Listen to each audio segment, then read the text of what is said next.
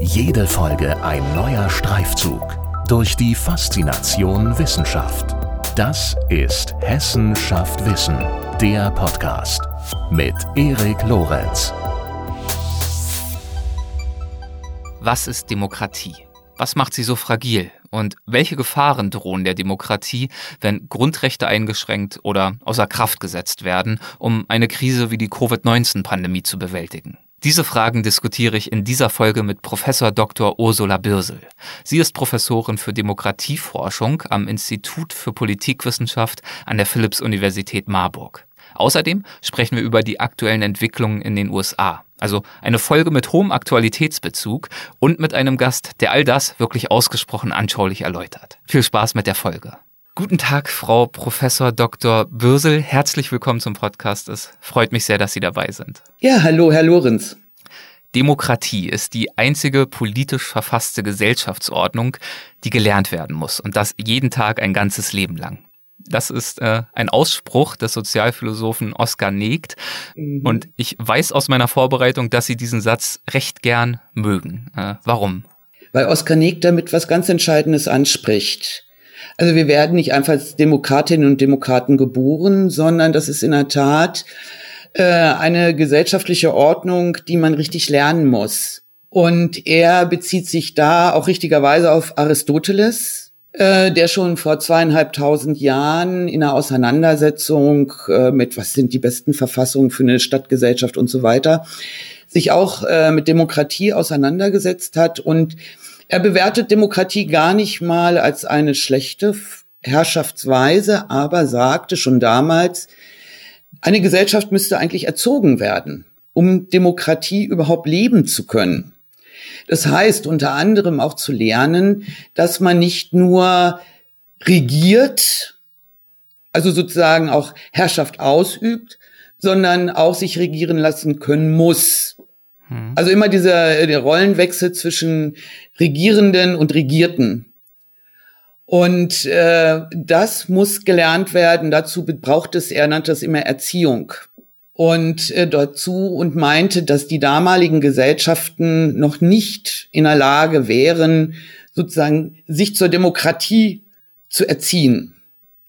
Oskar Negt greift das auf und sagt also, das ist die besondere Anstrengung innerhalb der Demokratie, nämlich dann auch zu lernen, Konflikte auszuhalten, in friedlicher Form auch Konflikte auszutragen, unterschiedliche Meinungen auch erst einmal sich anzuhören, sich mit diesen auseinanderzusetzen und bestimmte Verfahrensregeln in einer Demokratie und auch demokratische Entscheidungen lernen zu akzeptieren, wenn sie denn getroffen sind und demokratisch legitimiert sind.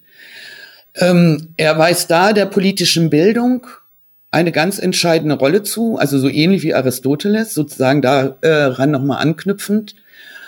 Und thematisiert in seinem Buch, aus dem Sie gerade zitiert haben, der politische Mensch, Demokratie als Lebensform, dass wir in einer demokratischen Gesellschaft, wenn sie denn eine solche sein soll und wenn eine solche auch stabil bleiben soll als demokratische Gesellschaft, über politische Bildung auch lernen, eine kritische Urteilskraft zu entfalten. Also die Menschen in einer Gesellschaft dazu befähigt werden, kritische Urteilskraft zu entfalten, und zwar mit dem Ziel, ein mögliches Davor zu erkennen. Oskar Negt hat selbst den Zweiten Weltkrieg erlebt und die Flucht danach in einer sehr tragischen Art und Weise.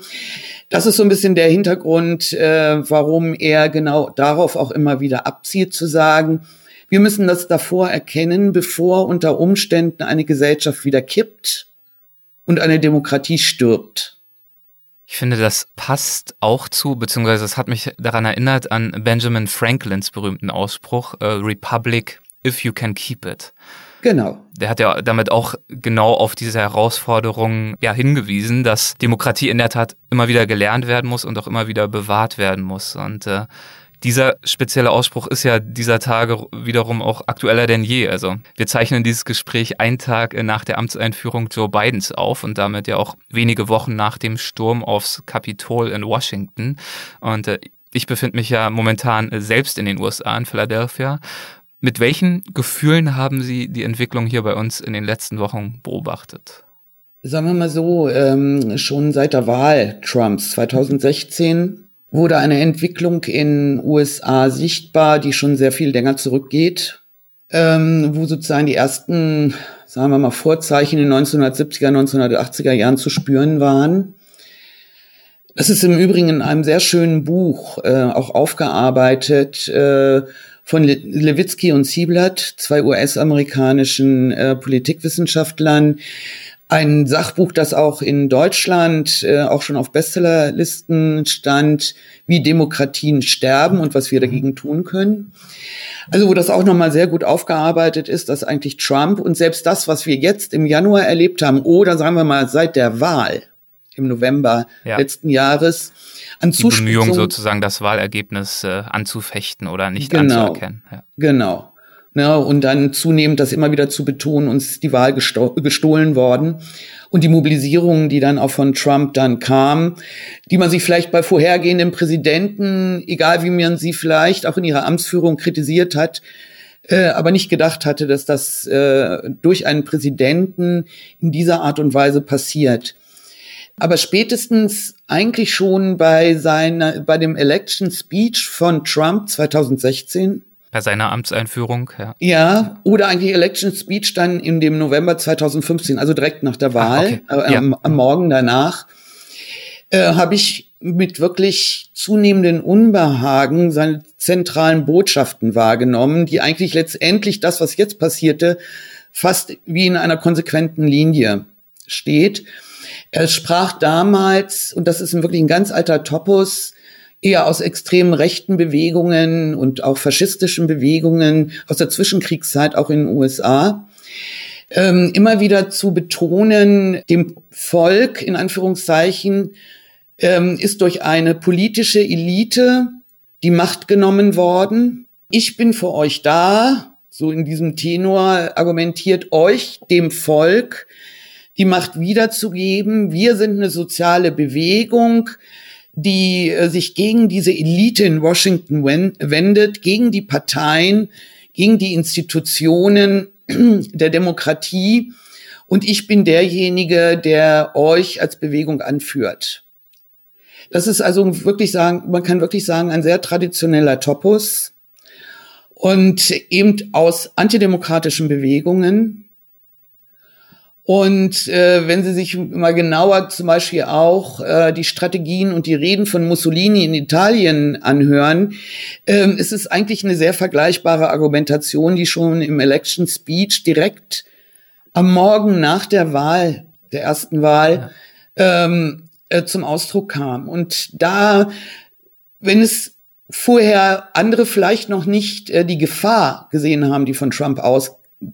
Und ich nehme an, dass damals die Rede auch von Steve Bannon, ein extrem rechter und damaliger Berater von Trump, diese Rede vorbereitet hat, wurde aber da schon deutlich, in welche Richtung das geht, obwohl Trump selbst kein Ideologe ist. Das muss man sagen. Was aber besonders wichtig ist, weil damit bietet er auch eine unglaublich große Projektionsfläche für verschiedene politische Weltanschauungen, soziale Gruppen und so weiter in den USA. Aber dadurch wurde sozusagen sichtbar, mit welchen Polarisierungen und Verwerfungen wir es in der US-amerikanischen Gesellschaft zu tun haben, die sich, wie gesagt, schon seit den 1970er, 80er Jahren andeuteten, die jetzt aber sozusagen richtig politisch, öffentlich sichtbar wurden. Dennoch habe ich am 6. Januar beim sogenannten Sturm auf das Kapitol sehr fassungslos mir die Bilder angeschaut, auch wie in das Kapitol, mit welcher Gewalt und Massivität dort eingedrungen wurde und vor allen Dingen, was für eine breite Mobilisierung möglich war. Das waren christliche Fundamentalistinnen, das waren extreme Rechte, das waren paramilitärische Rechte, man kann sagen Milizen, die dort eingedrungen sind. Und damit hatte ich die Befürchtung, dass Szenarien vielleicht doch denkbar wären, die zuvor, also im letzten Jahr 2020, schon an Universitäten mal durchgespielt wurden, also auch in der Wissenschaft durchgespielt wurden. Was passiert eigentlich, wenn Trump eine Wahlniederlage nicht akzeptiert? Das hat sich ja lange abgezeichnet als Gefahr, genau. Sollte er denn verlieren? Ja, und welche Möglichkeiten hätte dann eine demokratische Partei beziehungsweise Biden dann als gewählter Präsident? Und ein Szenario war in der Tat die Befürchtung bürgerkriegsähnlicher Zustände. Oder bis hin, dass man unter Umständen Trump durchaus durch Sicherheitsbehörden aus dem Weißen Haus am 20. Januar sozusagen geleiten muss. Also das ist ja jetzt nicht eingetreten, er ist ja freiwillig ausgezogen, aber dass es durchaus zu diesen gewalttätigen Situationen kommt, die dann vielleicht sogar auch dezentral zu bürgerkriegsähnlichen Zuständen kommen könnten. Eine Kollegin vom John F. Kennedy Institut von der FU Berlin sagt sogar, naja, eigentlich so weit sind wir da teilweise in den einzelnen Bundesstaaten und da nochmal in einzelnen Regionen nicht weit von entfernt. Und wir müssen jetzt einfach gucken, was die Entwicklung jetzt in den nächsten Wochen und Monate ist. Also ich war sehr erschrocken, muss ich sagen, also in Anbetracht der Bilder. Obwohl es, wie gesagt, nicht ganz überraschend kam. Es war nicht ganz überraschend. Erschreckend war die Mobilisierung. Erschreckend fand ich und fanden viele Beobachter ja aber auch, wie überrascht und überfordert die Sicherheitskräfte mit der Situation war, die ja nun, wie gerade festgestellt, so wahnsinnig überraschend nicht entstanden ist. Nein, und vor allen Dingen seit Dezember liefen ja auch schon die Mobilisierungen. Ja. Durchaus mit dem Ziel, das Kapitol zu stürmen. Also das hatte mich auch überrascht, wie wenig da es auch eine Vorbereitung gab, in der Tat. Ja, was ich jetzt im Nachgang, wenn ich das noch ergänzen darf, mich frage, was eigentlich mit der Grand Old Party, also mit der Republikanischen Partei passiert. Es gibt da ja verschiedene Szenarien. Trump, der angedroht hat, er gründet eine eigene Partei. Da weiß ich jetzt nicht, wie erfolgreich das sein wird. Aber bei dem, was sich dann auch eben am 6. Januar so zeigte, war durchaus auch die, wie gespalten die Republikanische Partei ist. Und hier ist dann die Frage, wird sie sich spalten? Ich denke, das ist eine nicht ganz unrealistische Spekulation jetzt noch, aber wo man sagen kann, das spricht durchaus was dafür. Und das ist in einer Mehrheitsdemokratie wie den USA, wäre danach nämlich die Frage, welche der beiden vielleicht dann neu entstehenden Parteien wird dann diejenige sein, die sozusagen das konservative Pendant oder vielleicht sogar ein antidemokratisches Pendant zur Demokratischen Partei bildet. Und dann durchaus auch im Kongress mit Abgeordneten und SenatorInnen vertreten wäre. Also welches würde dann die stärkere der beiden rechten Parteien werden? Es wurde in den vergangenen 4 Jahren viel darüber geschrieben und gesprochen, wie Trump versucht hat und zum Teil ja auch erfolgreich war, die amerikanischen demokratischen Institutionen auszuhöhlen. Und gleichzeitig wurde auch immer wieder konstatiert, die Institutionen funktionieren noch. Das hat man zum Beispiel gesehen daran, dass, ich glaube, bis auf einen einzigen Trump alle Rechtsstreitigkeiten, alle Klagen gegen das Wahlergebnis haushoch und ganz klar verloren hat. Die Urteile sind gegen ihn gefallen, selbst von allen Richtern, die er ernannt hat. Haben Sie sich trotzdem akut um die amerikanische Demokratie gesorgt, beziehungsweise sorgen Sie sich um die amerikanische Demokratie oder würden Sie sagen, das sind sehr, sehr starke Unebenheiten auf einer langen, langen Straße, aber die Institutionen funktionieren und um die Existenz dieser Demokratie müssen wir uns jetzt erstmal nicht sorgen? Also ich sorge mich schon. Also in der Vergangenheit galt eigentlich auch immer in der Amerikanistik genauso wie in der Politikwissenschaft, die sich mit der Situation in den USA beschäftigt hat, dass es immer wieder gelungen war, selbst wenn ein Präsident wie bei Nixon oder wie auch immer, wir vielleicht sagen müssen, dass die sozusagen Regentschaft nicht durchgehend demokratisch war und es auch mal Ausschläge gab bei Wahlen eher rechts zu wählen, dass es aber immer wieder in der US-amerikanischen Gesellschaft funktioniert hat, dass das wieder ausgeglichen wurde. Sozusagen das Pendel dann bei den nächsten Wahlen, manchmal schon bei den Midterm-Elections, also nach 2 Jahren, wo man dann schon merkte, es tarierte sich wieder neu aus. Und jetzt haben wir zwar auch die Situation, dass die Demokratische Partei also nicht nur den Präsidenten stellt, sondern auch im Senat wir zumindest eine Pattsituation haben, wo Kamala Harris ja den Ausschlag geben wird dann bei Abstimmungen. Aber im Abgeordnetenhaus kann man nicht unbedingt sagen, dass der Wahlerfolg der Demokratischen Partei sehr hoch war. Sie haben sogar Abgeordnetensitze verloren. Also wo man nicht sagen kann, es schlägt jetzt alles wieder komplett in die andere Richtung, wie wir es eigentlich aus der Vergangenheit kennen. Und man muss ja auch sagen, Trump hat ja sogar noch mehr Stimmen erhalten als vor 4 Jahren bei der letzten Wahl. Die Demokraten haben ja nur deshalb gewonnen, weil sie eben wirklich eine noch nie dagewesene Mobilisierung erreicht haben. Genau, ne? Also er hat in absoluten Zahlen stark dazu gewonnen. Und also er wird erstmal auch, oder sagen wir mal, eine Politik, wie er sie betreibt und einen Politikstil, den er betrieben hat, den man ja als rechtspopulistisch und ich muss auch sagen antidemokratisch bezeichnen kann, der bleibt ja. Und das muss nicht unbedingt die Figur Trump sein, das kann ja auch sein Sohn sein, Donald Trump Jr. oder irgendjemand anderes. Also für mich ist gar nicht der Punkt, ob Trump nochmal in 4 Jahren antritt, sondern oder in 3 dann schon fast, wenn der Wahlkampf wieder beginnt, sondern es kann eine andere Führungspersönlichkeit sein. Und da, glaube ich, ist wirklich was in Bewegung gekommen, wo man nicht einfach sich darauf ausruhen darf, dass eine Gesellschaft ein demokratisches Institutionengefüge hat. Und weil wir ja auch gemerkt haben, dass schon diese 4 Jahre ausgereicht haben, normalerweise braucht man bei sowas schon 2 Wahlperioden, aber dass wir eigentlich schon in den ersten 4 Jahren gemerkt haben und nicht nur an der Zusammensetzung des Supreme Courts, sondern auch wie mit Umweltbehörde umgegangen wurde, nachdem schon als erklärt wurde, die USA treten aus dem Pariser Klimaabkommen aus, wie die zusammengeschrumpft wurden, dass sie eigentlich kaum noch arbeiten können. Und das ist mit anderen Behörden auch passiert. Viele Ministerien konnten teilweise gar nicht richtig voll wieder personell besetzt werden, also nach der Amtsübernahme 2016. Es hat da durchaus sehr viel restriktive innerbehördliche Politik gegeben, wo wir jetzt vielleicht erst sehen werden, inwieweit oder wie tiefgreifend das war, dass zumindest einige Institutionen vielleicht schon doch finanziell und personell sehr stark geschwächt sind. Und wir werden sehen, wie es im Kongress läuft.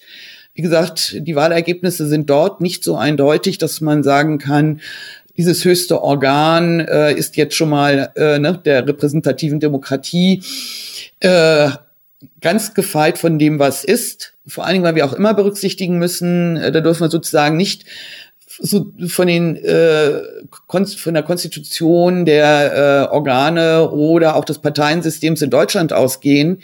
In den USA gibt es ja keine Fraktionsdisziplin, wie wir sie ja aus dem Bundestag kennen, so dass das immer wieder bedeuten kann, vielleicht im positiven Sinn, dass man republikanische SenatorInnen oder Abgeordnete auch durchaus über Verhandlungen dazu bewegen kann, einem Gesetzesvorhaben von Biden zu folgen oder auch jetzt bei der Bestellung der Person für die Regierung. Es kann aber genauso gut sein, dass auch Demokratinnen umschwenken und sich auch gegen einen Gesetzesvorstoß von Biden oder auch jetzt bei der Besetzung der Regierung sich gegen ihn stellen. Also die Fraktionsdisziplin, eine Fraktionsdisziplin im engeren Sinn gibt es ja dort nicht. Also da müssen wir noch mal schauen, wie sich das jetzt erstmal vor allen Dingen die ersten 2 Jahre entwickelt, bis wir wieder zu den ersten Midterm-Elections kommen. Jetzt sind wir schon mitten in einer Diskussion, wenn es darum geht, wie kann Demokratie bewahrt werden, wodurch kann sie bedroht werden. Und es untermauert ja einfach das Zitat, mit dem wir eingestiegen sind, dass man Demokratie eben auch immer wieder lernen muss, dass sie nicht selbstverständlich ist. Vielleicht machen wir noch mal einen Schritt zurück mit einer ganz grundlegenden Frage. Was ist denn Demokratie eigentlich? Da könnte es vielleicht allgemein so formulieren. Also Demokratie ist nicht nur zu verstehen als so ein statisches Gefüge aus Institutionen und Organen, sondern, und da setzt dann nachher wieder auch dieses, es muss gelernt werden, an, sondern ist auch die Chance, dass innerhalb einer Gesellschaft die Herrschaftspraxis auch immer wieder kritisch hinterfragt werden kann, Bislang haben wir das immer eher diskutiert als eine Möglichkeit, als eine Chance, die eine Demokratie dann auch immer weiter demokratisiert. Sie ist also immer ein Prozess. Ja. Und damit kann man dann auch wiederum sagen, der vorrangige Ort der Demokratie sind nicht zwingend die Institutionen und Organe oder eine Verfassung, sondern ist in erster Linie die Gesellschaft, die politische Gesellschaft. Wenn ich jetzt von diesem Verständnis von Demokratie ausgehe, dann ergänze ich das mittlerweile seit einiger Zeit schon damit, dass diese Chance genauso aber auch ein Risiko ist. Weil das kritische Hinterfragen von politischer Herrschaft und ihrer Praxis kann auch bedeuten, dass das in eine antidemokratische Richtung gehen kann oder auch von Protestbewegungen artikuliert werden kann und auch von antidemokratischen Parteien, die eigentlich das Ziel haben, Demokratie zu überwinden. Also es liegt auch immer ein Risiko genau in diesem Prozesshaften. Und deswegen da setzt das nämlich genau an, dass Demokratie immer wieder neu gelernt werden muss, um genau nämlich so eine Entwicklung zu verunmöglichen. Aber dann als gesellschaftlicher Prozess.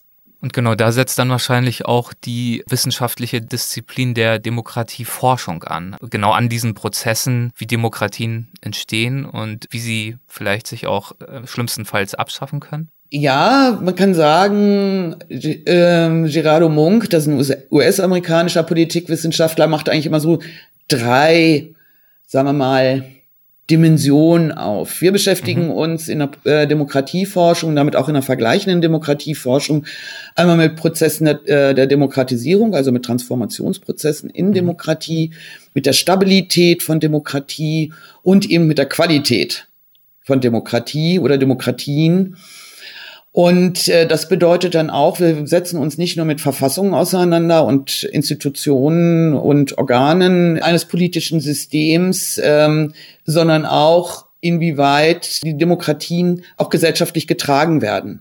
Und inwieweit, das macht dann vor allen Dingen politische Kulturforschung nochmal sehr intensiv, inwieweit wir in politischen Einstellungen beobachten können, dass die Idee der Demokratie eine breite Akzeptanz findet und durchaus die Demokratie auch in ihrer Praxis, selbst dann, wenn sie kritisiert wird. Und wir gucken, und das ist auch so ein Feld, in dem ich mich dann bewege, ich versuche, soweit es irgendwie geht, zu beobachten, inwieweit es weltanschauliche Gegenbewegungen zur Prozessen der Demokratisierung oder zur Demokratie insgesamt gibt. Das sind radikal rechte oder extrem rechte Bewegungen, Parteien, egal ob sie jetzt populistisch daherkommen oder anders. Das sind verschiedene Bewegungen, aber auch bestimmte Weltanschauungen, die man nochmal konkreter fassen kann, wie die wir finden im Antisemitismus, im Antifeminismus und wie koppelte sich das eigentlich dann auch mit antidemokratischem Denken. Die Schwierigkeit, die wir im Augenblick haben, also die uns umtreibt in der Demokratieforschung, ist, dass wir eigentlich keine historischen Erfahrungen damit haben, ob etablierte Demokratien und dann auch noch so alte Demokratien wie die USA in der Tat sterben können, sondern so unsere Erkenntnisse, die wir haben, beziehen sich eigentlich auf Demokratien, man könnte sagen, die junge Demokratien waren oder heute sind, wie etwa in der Zwischenkriegszeit im 20. Jahrhundert in Europa, oder eben halt auch jetzt in Mittelosteuropa oder Südosteuropa oder wo wir feststellen, dass wir eigentlich keine wirklichen demokratischen Transformationsprozesse seit den 1990er Jahren haben, also Mitte der 1990er Jahren, sondern im Augenblick eigentlich eher wieder eine autokratische Gegenwelle in verschiedenen Weltregionen beobachten können, also auch einschließlich Europa. Ja, nochmal eine kurze Frage zu dem, was Sie gerade gesagt haben. Es ist ungeklärt, ob alte Demokratien auch sterben können oder wenn sie sterben, wie sie sterben können. Warum sollten sie denn nicht sterben können? Ja, vielleicht, weil wir zu stark immer davon ausgegangen sind, dass ab einem bestimmten Zeitpunkt im Demokratisierungsprozess, viele sprechen da ja von Konsolidierung, ist ein Begriff, den ich ungern nehme, weil wenn Demokratie ein Prozess ist, kann sie sich eigentlich auch nie vielleicht endgültig konsolidieren, aber etablieren. Also wenn ein bestimmter Punkt erreicht ist, zum Beispiel, also im Übergang von eher einer autoritären Herrschaftsweise hin zur Demokratie, und wir sehen, es gab durchaus zweimal hintereinander ganz faire, geheime und allgemeine Wahlen, ohne Wahlbeeinflussung oder wie auch immer, und es auch mal zu einem Machtwechsel kommt durch Wahlen, dass wir dann sagen, okay, da sind politische Systeme auf einem guten Weg, Demokratien zu werden, und wenn sie sich dann noch weiterentwickeln, würden wir davon ausgehen, dass sie sich dann auch etablieren und auf Dauer gestellt sind. Und das ist eigentlich ein sehr optimistischer Blick. Viele sagen, das ist ein modernisierungstheoretischer Blick. Würde man jetzt sozusagen mit sozialwissenschaftlichen Begriffen arbeitend das beschreiben. Aber das ist so, als ob es eine Pfadabhängigkeit gäbe. Ist nicht immer so direkt thematisiert gewesen in der Demokratieforschung, aber irgendwie doch immer wieder angenommen worden. Und dass Demokratien sich auch transformieren und dabei dann auch sich autoritarisieren, ist dabei nicht wirklich mitgedacht worden. Und das heißt ja nicht zwingend, dass es einen Umbruch gibt über einen Putsch. Also wir erleben ja eher Autoritarisierungsprozesse, auch durch Wahlen. Dass antidemokratische Parteien oder Akteure wie zum Beispiel Trump eben an die Macht durch Wahlen, und zwar durch faire, allgemeine und gleiche Wahlen kommt, und dann solche AkteurInnen dann beginnen können, ein politisches System umzubauen. Und ich glaube, das kann in Demokratien eben halt auch geschehen. Vor allen Dingen dann, wenn es gleichzeitig auch Bewegungen innerhalb einer Gesellschaft gibt, die genau auch einen solchen Systemwechsel mit unterstützen würden. Aber das hatten wir uns einfach bei etablierten Demokratien so nicht vorstellen können. Ja, und natürlich führt, um mal aufs nächste Thema zu sprechen zu kommen, neben dem Beispiel der USA, natürlich führt auch die aktuelle Corona-Krise ja zu ganz konkreten und teilweise auch neuen Fragestellungen, weil sie eben auch neuartige Herausforderungen für demokratische Institutionen bereithält. Weltweit, sicherlich auch in den USA, aber natürlich auch in Deutschland. Und genau damit haben sie sich ja wiederum auch eingehend beschäftigt. Und ich habe mir verschiedene Artikel, verschiedene Interviews zu dem Thema mit ihnen einmal angeschaut und habe festgestellt, also gerade in der Anfangszeit von Covid-19 wurde die Arbeit der Regierung, ja, wenn nicht überall, so doch zumindest weitgehend, soweit ich mich erinnere, noch gelobt. Und sie haben hingegen relativ früh sich kritisch geäußert oder zumindest warnend, zum Beispiel am 22.03.2020, also wirklich noch relativ zu Beginn von Corona, da haben sie in einem Interview die Einschränkung von Bürger- und Freiheitsrechten kritisiert. Was hat sie zu diesem Zeitpunkt bereits gestört? Mich hat besonders die fehlende demokratische Legitimation dieser Einschränkungen gestört. Auch ob diese Einschränkungen der Freiheitsrechte wirklich so alternativlos waren. Aber das ist eher für mich jetzt ein zweiter oder ein anderer Punkt. Mir fehlte einfach die fehlt mir ja bis heute. Ich meine, in Deutschland haben wir jetzt seit fast einem Jahr eine Krisenpolitik gegen die Pandemie ausschließlich per Dekret. Das heißt, die Parlamente sind nicht eingebunden.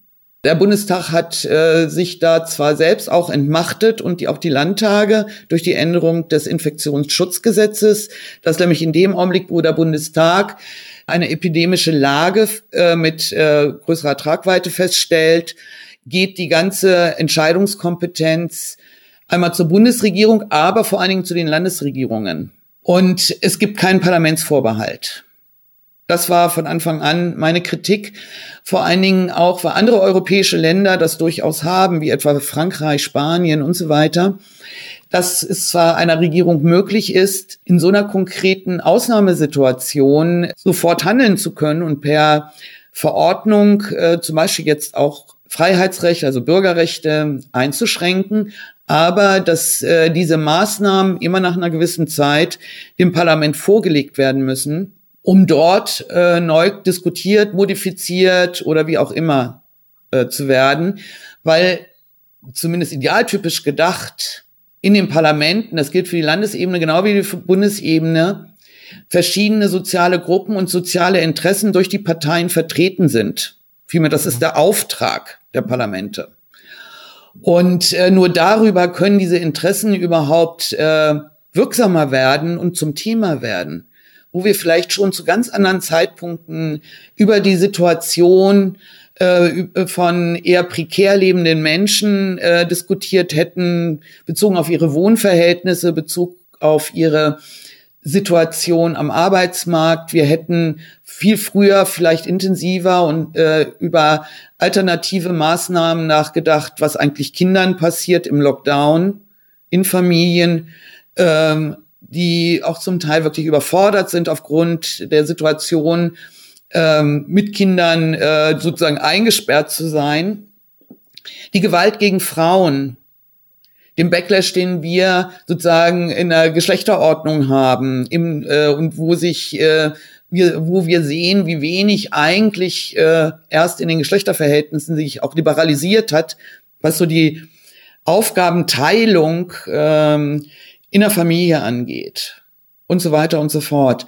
Aber diese Möglichkeiten der Parlamentsdebatten gab es erst nach dem ersten Lockdown im Zuge der Lockerungen und aber auch, als diese Lockerungen eigentlich schon längst wieder in Verordnungen gegossen waren. Und so war das dann auch auf den Länderebenen. Und teilweise haben sich sogar Parlamente selbst verzwergt, also Notparlamente könnte man das nennen, ermöglicht durch eine Änderung von Geschäftsordnungen der Parlamente.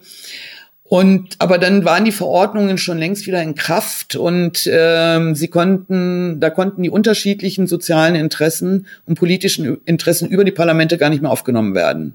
Okay, also es geht Ihnen gar nicht so sehr darum, jetzt irgendwelche Maßnahmen zu kritisieren oder auch nur zu bewerten, sondern wirklich um die Frage, wer diese Entscheidungen eigentlich trifft und wer sie treffen sollte. Genau, und vielleicht wären wir aber zu anderen Entscheidungen gekommen. Mhm, ja. Was mich damals auch schon störte, was ich das abzeichnete, es wird immer gesagt, wir entscheiden politisch wissenschaftsbasiert. Wissenschaft ist aber sehr breit aufgestellt. Wir brauchen aber zu einem erstmal Kenntnisse über das Virus selbst, über das pandemische Geschehen und so weiter. Wir müssen aber auch bei Maßnahmen, politischen Entscheidungen immer mit einbeziehen, dass wir es hier mit Gesellschaften und mit Menschen zu tun haben, die ja kulturelle und soziale Wesen sind. Und das sind ja Erfahrungen, die wir jetzt ja auch machen, dass sozusagen die Reizbarkeit von Einzelnen nimmt zu. Wir merken, dass sozusagen Verordnungen eher im Verhalten sozusagen bis an die Grenzen ausgetestet werden oder manche es auch überhaupt nicht mehr wollen. Andere, die dann sich den Corona-LeugnerInnen anschließen, obwohl sie selbst gar keine sind, sondern eigentlich vielleicht sogar auch zutiefst demokratisch denkende Menschen, weil sie meinen, dass ihre Stimme und ihre Problemlage überhaupt nicht zur Kenntnis genommen wird. Und da würde ich mir wünschen, dass auch bei politischen Entscheidungen, und das wäre dann neben den Debatten im Parlament, und dass Verordnungen nicht mehr Verordnungen sind, sondern immer wieder überprüft werden müssen, dass auch andere Wissenschaftsdisziplinen mit einbezogen werden. Ich hatte damals schon gesagt, auf alle Fälle die Sozialpsychologie, die Sozialwissenschaften, das hieße die Soziologie und Politikwissenschaft und die Rechtswissenschaft. Und einige Bundesländer wie Nordrhein-Westfalen haben dann ihren Beratungskreis in der Tat um solche Fachdisziplinen erweitert. Die Bundesebene hat es nicht. Und jedenfalls nicht, wenn es um die Beratung zwischen Bund und Ländern geht. Und dadurch folgen wir nur sozusagen, das ist meine Befürchtung, der Logik des Virus und blenden damit aber Gesellschaft aus. Und wir blenden aus, was macht es mit der Demokratie und mit dem Verhältnis zu Grundrechten. Und das meine ich jetzt nicht nur bezogen auf die jetzt die politischen Entscheidungen treffen, sondern auch innerhalb der Gesellschaft. Welches Verhältnis von Grundrechten entwickelt sich, wenn mit diesen auf so lange Zeit so verfahren wird? Also erfahren die nicht insofern auch eine Relativierung, dass die Bereitschaft in einer nächsten Krisensituation auch wieder relativ schnell auf Grundrechte zugegriffen wird und dieses auch dann akzeptiert wird?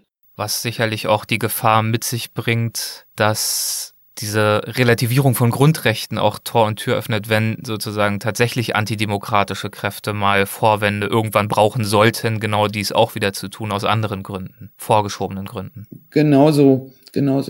Also das kann, einmal, dass wir dann auch wirklich politische AkteurInnen haben, die genau an dieser Relativierung ansetzen können, wenn die sich politisch-kulturell einschreibt und einfach die Hemmschwelle auch innerhalb von Regierungen sich, weil es jetzt, wie gesagt, schon fast ein Jahr ist, die Stunde der Exekutive, im Übrigen auch entlehnt eines Ausspruchs eines Staatstheoretikers, der alles andere als ein Demokrat war, Karl Schmitt. Die Krise ist die Stunde der Exekutive, ja. Da muss man wirklich ganz vorsichtig sein. Die Stunde darf nicht ein Jahr sein. Ja.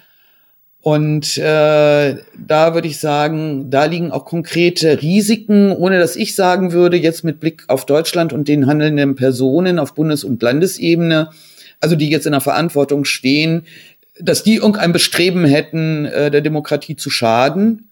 Es ist nur eben die Frage, was schreibt sich hier in der Verfassungspraxis ein? Aber Sie haben ja jetzt schon mehrfach angesprochen, dass eine Ihrer wesentlichen Forderungen wäre, und so wird es ja zum Beispiel auch in Spanien gehandhabt, dass die Exekutive eben verpflichtet ist, ihre Maßnahmen regelmäßig dem Parlament vorzulegen. Also irgendwie zum Beispiel alle 2 Wochen. Ja. Also obwohl vielleicht alle 2 oder 4 Wochen. Mhm. Also die Krisensituation besteht fort. Es gibt bestimmte Verordnungen und Sonderrechte für die Exekutive, aber sie muss eben immer wieder nachweisen und zeigen, was sozusagen vor sich geht. Können Sie beurteilen, warum das bei uns nach wie vor nicht gemacht wird und warum das vom Parlament auch nach wie vor nicht eingefordert wird? Also bei uns ist das zum einen verfassungsmäßig nicht geregelt. Mhm. Und wie gesagt, durch die ersten Änderungen des Infektionsschutzgesetzes im März hat sich der Bundestag und damit den Landtagen selbst die Möglichkeit genommen, sonst hätte man das vielleicht nochmal einfordern können. So ganz erklären kann ich mir das nicht, außer dass darin sich auch und so ein gewisser Glaube an einer rational handelnden Exekutive immer wieder noch mitschwingt, die, glaube ich, politisch-kulturell doch sehr tief eingeschrieben ist.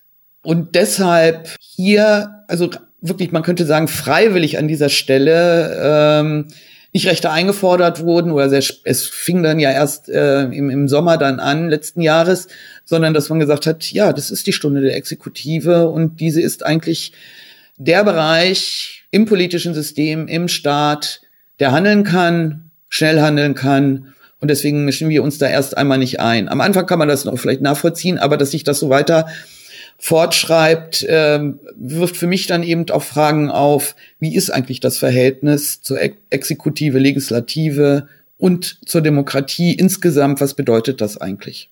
Genau diese Wahrnehmung Krise gleich Stunde der Exekutive, die war ja in der Tat, so war auch mein Eindruck, gerade zu Beginn der Krise doch stark verbreitet, auch in der Breitenbevölkerung, in den Medien und so weiter und so fort. Es wurde eher begrüßt, dass schnell und klar gehandelt wurde. Was würden Sie denn auf das Argument erwidern, dass zum Beispiel ein autoritäres Land wie China, wo ja noch viel weniger öffentlich debattiert wird, Covid-19 deutlich zügiger unter Kontrolle bekommen wurde und dass wir vielleicht ja sogar noch härter und schneller und klarer reagieren hätten sollen, beziehungsweise noch mehr Macht vielleicht der Exekutiven hätten geben sollen? Na, das wäre eine sehr starke Output-Orientierung, was Politik angeht, wo eigentlich der ganze Willensbildungsprozess vollkommen ausgeblendet bleibt, wo eigentlich es überhaupt nicht mehr darum geht, eigentlich gar nicht mal um die Menschen geht. Es ging in China, in Wuhan und bei den Maßnahmen, auch die wir jetzt aktuell wieder in einigen Städten haben, geht es nicht um die einzelnen Individuen und Menschen, sondern um ein System sozusagen weiter aufrechtzuerhalten und bestimmte und Wirtschaften und so weiter und so fort auf eine ganz andere Art und Weise. Das ist das eine. Und wer sich vielleicht auch mal Dokumentationen da, wo sie möglich waren, durch Journalistinnen, wie diese Maßnahmen etwa in Wuhan durchgeführt wurden. Ich glaube, das sind Verhältnisse, die wünschte ich ehrlich gesagt kein Mensch. Da sind Menschen in ihre Wohnungen von außen eingesperrt worden. Also ihnen wurde nicht gesagt, sie müssen so und so lange in Quarantäne. Sie wurden zum Teil eingesperrt. Wie zu Zeiten der Pest wurden ihre Türen markiert mit einem Zeichen, dass sie infiziert sind. Und die Folgen für die Einzelnen sind zum Teil verheerend gewesen. Wo dann schon die Frage war, woran sind sie eigentlich dann gestorben? Am Virus oder an den Folgen der Politik? Und das ist das eine. Das andere ist, wir wissen gar nicht, wie erfolgreich wirklich auch mit einer unglaublichen Überwachungstechnologie wurde ja auch versucht zu überprüfen, ob die Menschen die Maßnahmen einhalten, wo wir über Datenschutz nicht sprechen müssen und informationelle Selbstbestimmung. Das ist das eine. Das andere ist, wir wissen ja gar nicht, wie im Augenblick die pandemische Entwicklung insgesamt in China ist. Das würde voraussetzen, dass da die Erkenntnisse, die es gibt, auch wirklich veröffentlicht würden. Das wissen wir ja im Augenblick gar nicht. Es kann sein, dass die Situation auch letztes Jahr sehr viel länger, sehr viel problematischer war, trotz dieser massiven Einschränkungen. Gibt es auch Perspektiven, aus denen Sie sagen würden, die Corona-Krise hat unsere demokratische Gesellschaft in Deutschland gestärkt? Da bin ich mir zum heutigen Zeitpunkt noch nicht so sicher. Was ich mir gut vorstellen könnte, dass die Auseinandersetzung damit, wie, in welcher Weise die Pandemie bekämpft wurde, dass diese Auseinandersetzung erst noch kommen wird, intensiver. Und da wäre dann der Punkt zu gucken, können daraus auch Lehren gezogen werden, die dann unter Umständen statt einer vielleicht weiteren Relativierung von Grundrechten und so weiter, worüber wir eben gesprochen haben, es eher dazu kommen kann, dass diese stärker fundiert werden, dass es vielleicht sogar Prozesse der Demokratisierung in einigen Bereichen wieder geben wird. Also dass das sozusagen, es klingt immer so doof, Krise als Chance, aber ich würde... Das ist aber genau das, worauf sozusagen die Frage abzielt, also unter welchen Voraussetzungen Krisen vielleicht demokratische Gesellschaften tatsächlich auch stärken können. Ja, ich denke, also ich glaube, das ist immer auch die Folge von Krisen, dass das auch passieren kann und das haben wir auch schon erlebt, also da gibt es sozusagen ja auch die historischen Erfahrungen, dass wenn auch Dinge, die thematisiert worden sind letztes Jahr, auch schon relativ früh im Übrigen von einigen Kolleginnen und Kollegen von mir, auch aus anderen Fachdisziplinen wie der Soziologie oder auch aus der Philosophie, wo dann gesagt wird, wir sehen im Augenblick eine Dynamisierung der Ungleichheitsverhältnisse, die sehr weitreichend ist, aber das heißt gleichzeitig, jetzt kommt vielleicht mehr wieder in die öffentlichen und politischen Debatten genau diese Ungleichheitsverhältnisse, genau was die Geschlechterverhältnisse angeht, was die Situation von Kindern angeht, wenn sie Gewalt ausgeliefert sind und so weiter und so fort. Dass Schule nicht nur bedeutet Wissensaneignung, sondern dass Schule wieder begriffen wird als auch ein sozialer Kontext, der so elementar wichtig ist für die Entwicklung von Kindern und Jugendlichen. Dass das so Themen sind, einige davon sind im Augenblick auch wieder in den Hintergrund getreten, also auch klar, gerade was soziale Ungleichheitsverhältnisse angeht. Aber es kann sein, dass diese nicht mehr aus der Öffentlichkeit verdrängt werden können, sondern dass die sich jetzt in der Tat auf die politische Agenda setzen und öffentliche Agenda setzen. Und dann also wenn die akute Phase dann vorbei ist und hoffentlich nicht gleich die nächste Pandemie kommt, dass das dann dazu führen kann, dass es hier neue Aushandlungsprozesse gibt. Und dann wäre es in der Tat eher wieder eine Demokratisierung, also nicht nur des politischen Systems, sondern unter Umständen auch wieder Möglichkeit der Demokratisierung der Gesellschaft. Wie zuversichtlich sind Sie diesbezüglich? Ich schwanke immer wieder. Aber ich zähle ihr ja zu denjenigen, wie ein Kollege mal meinte, ich sei die ewig optimistische, das bin ich heute nicht mehr. Aber ich denke, das hängt einmal auch durchaus von uns in der Wissenschaft ab, inwieweit wir in den Geistes- und Sozialwissenschaften dieses Thema auch immer wieder auch thematisieren, auch mit unseren wissenschaftlichen Erkenntnissen, was wir beobachten. Und auch Teil auch dieser Debatten werden, auch mit den Expertisen, die es in den Geistes- und Sozialwissenschaften hierzu gibt. Also wir können also selbst dran teilhaben. und nicht zwar als diejenigen, die die Welt erklären, sondern eben auch selbst teilweise in die Auseinandersetzungen, auch in öffentlichen Veranstaltungen und so weiter treten und versuchen, uns in Debatten auch mit einzuschalten. Das heißt also, ich als Politikwissenschaftlerin würde mich jetzt nicht hier hinsetzen und sagen, alles läuft in die falsche Richtung und ich beobachte das nur aus der Distanz, sondern kann auch sagen, dass wir mit unserer Wissenschaft und vor allen Dingen auch mit unseren Erkenntnissen da auch was zu beitragen können, dass es eben genau vielleicht nicht so läuft.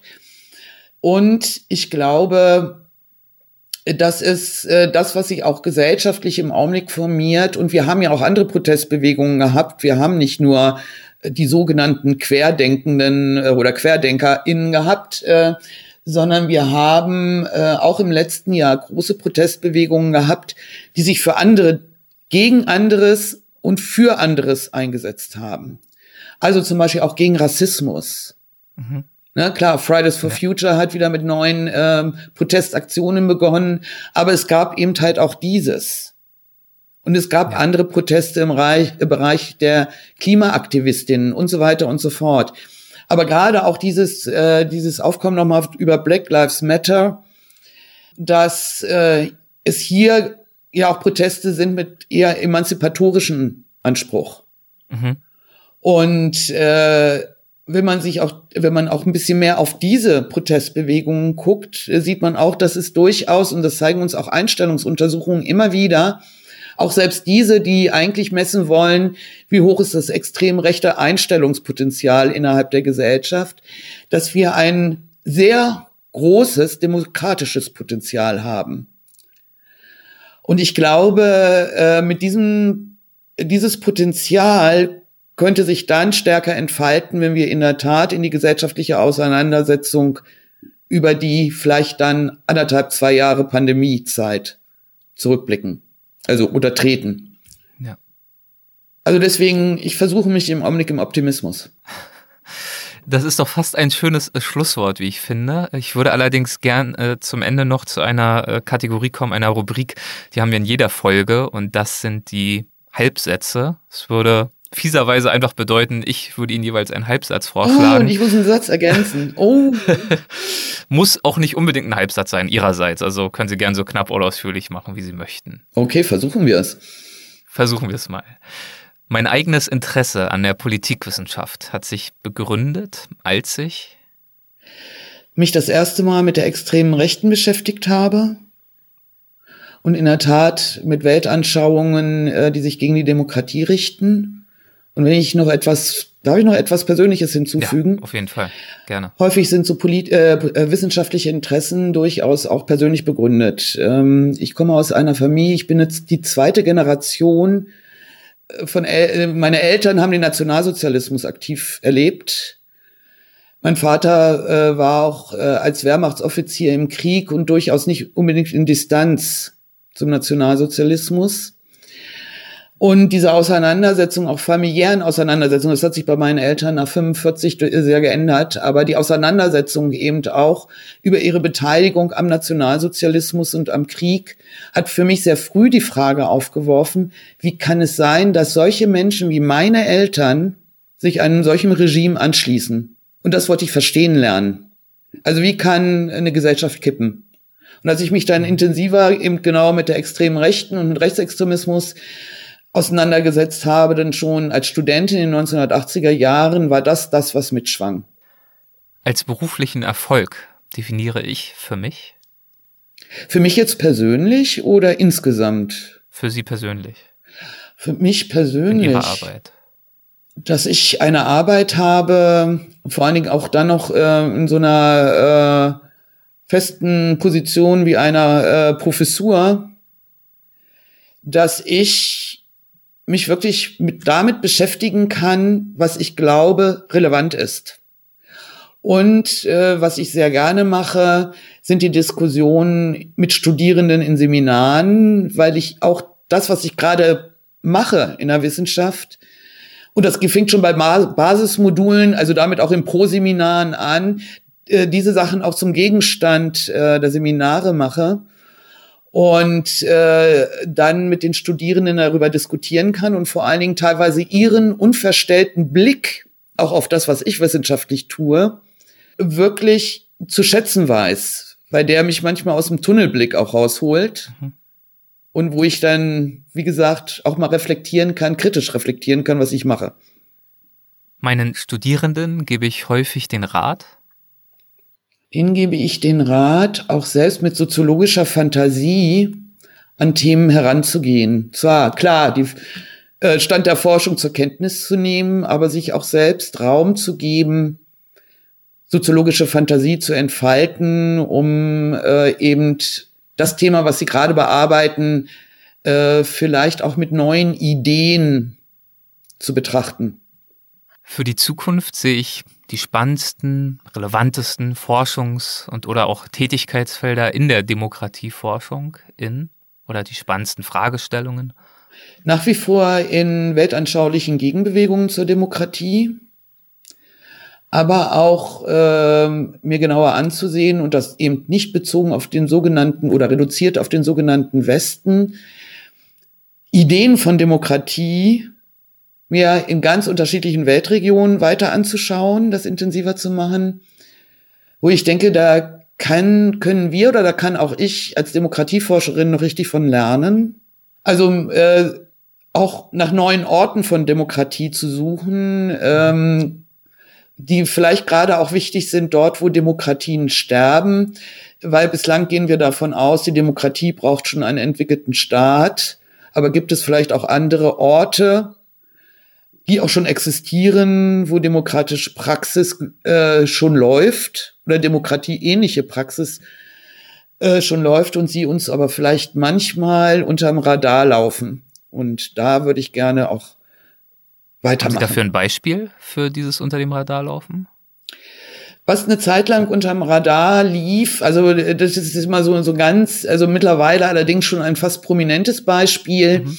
Das ist Rojava im Norden Syriens, ein Gebiet, das versucht hat, sich durchaus demokratische Institutionen und Aushandlungsprozesse zu geben. Das bricht jetzt gerade oder ist mehr oder weniger eigentlich schon zusammengebrochen. Wir würden jetzt vielleicht aus so einer bestimmten Perspektive der Demokratietheorie sagen, das ist jetzt noch keine Demokratie, aber also aus dem Blickwinkel, ne? Mhm. Aber das ist schon doch ein Demokratiemodell, was da angedacht wurde, wo sehr viel, also wo Universalität eine große Rolle spielt, Teilhabe eine große Rolle spielt.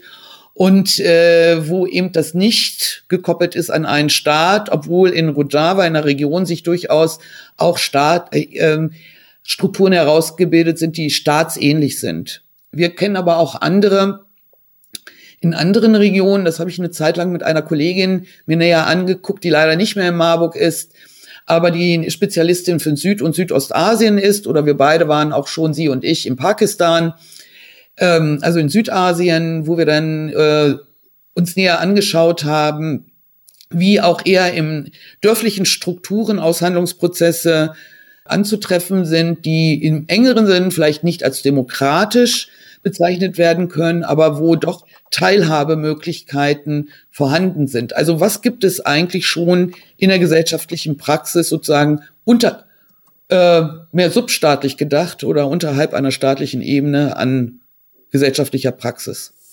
Also man merkt, die Forschungsfragen werden Ihnen so schnell nicht ausgehen und das ist bei diesem spannenden Thema ja auch naheliegend. Ich danke Ihnen auf jeden Fall, dass Sie uns heute einen kleinen Einblick gegeben haben in Ihre Themen und auch uns dabei geholfen haben, aus der Sichtweise der Demokratieforschung einige aktuelle Entwicklungen vielleicht noch ein Stück weit besser zu verstehen oder zumindest aus neuen Facetten und Perspektiven betrachten zu können.